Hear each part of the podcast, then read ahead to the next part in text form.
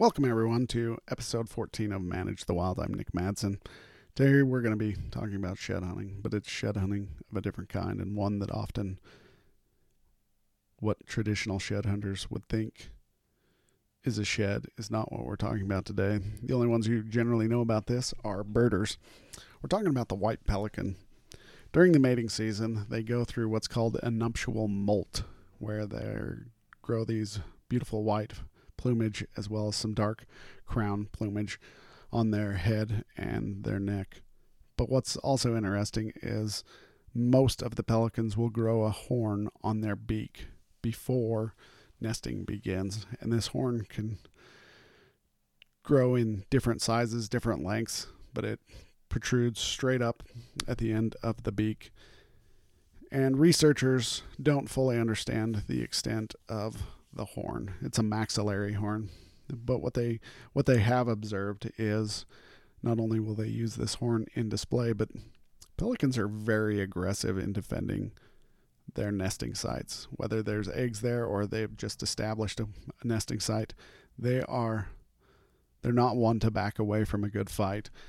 And so what some researchers seem to believe is this horn in a way of reducing permanent damage is actually more of a target. So these pelicans, when they're battling with their beaks, they're actually trying to hit the horn of the other individual, and they'll have these jousting matches back and forth. They get pretty intense, and one of the ways that the horn is used is as a target. So they're if they didn't if they lacked the horn, then there was more erratic jousting behavior.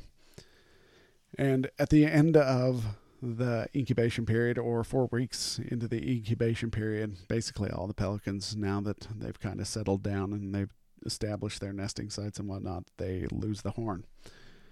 So researchers have come across these horns. Um, large colonies here in Utah are protected, but there are places where pelicans um, don't go in these large colonies that you can go out and find these sheds later on. I ended up picking up pelican shed one day when I picked up an injured pelican.